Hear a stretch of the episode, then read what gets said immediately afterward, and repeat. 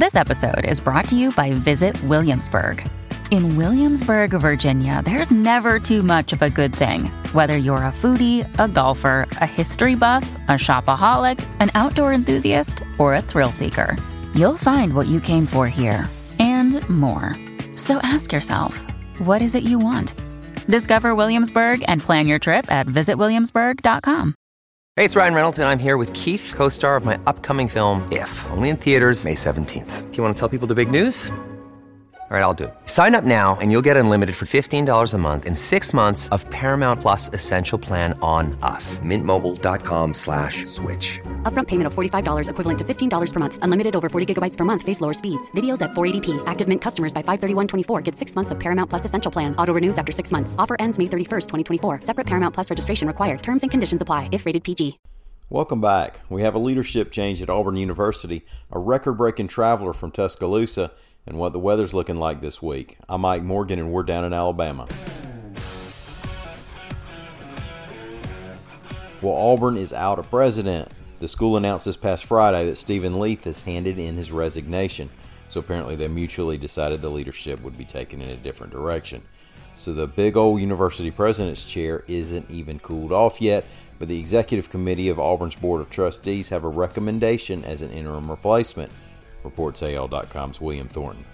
Over the weekend, the committee voted to officially accept Leath's resignation and recommend former President Jay Gogue as interim president. The full Board of Trustees will consider that recommendation during a special meeting July 8th. Gogue previously served as Auburn's University president for 10 years until 2016.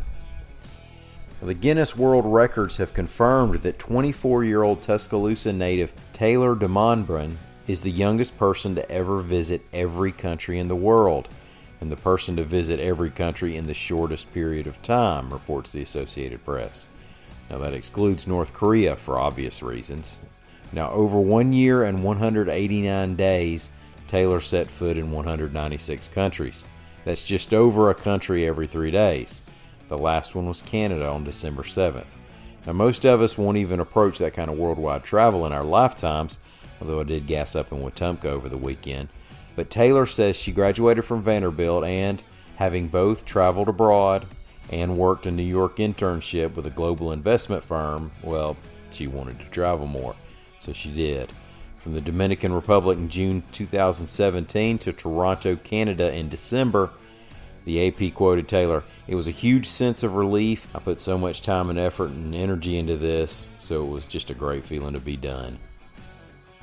Well, AL.com weather reporter Lee Morgan has joined us again to look at the week coming up in Alabama weather. Howdy, Lee. Hey, Ike. What's it going to be doing outside this week? Well, it looks like today we have a chance of some severe thunderstorms if you're in north and central Alabama. And then we've got, you know, your summertime rain and thunderstorms every afternoon. And unfortunately, the weekend might be a little wet as well. Is there any sign of getting out of this uh, sort of cycle of storms? I mean, we, we like certainly like getting rain to, to, to break up the, the heat every now and then. Yeah, I mean, it looks like it's been kind of unusual to have organized severe weather uh, chances at which we've had over the past weekend. But that looks like there will be another one on Monday today. But it looks like the rest of the week they're not forecasting any widespread severe weather. Now it's the summertime. You get summertime popcorn, they used to call them uh, rain and storms that pop up, and some of those can be severe sometimes. After today, it looks like things hopefully will calm down a little bit. Thanks for coming on, Lee. And thanks to everybody for listening. We'll be back here again tomorrow. Until then, y'all come by and see us anytime you want to on the internet at al.com.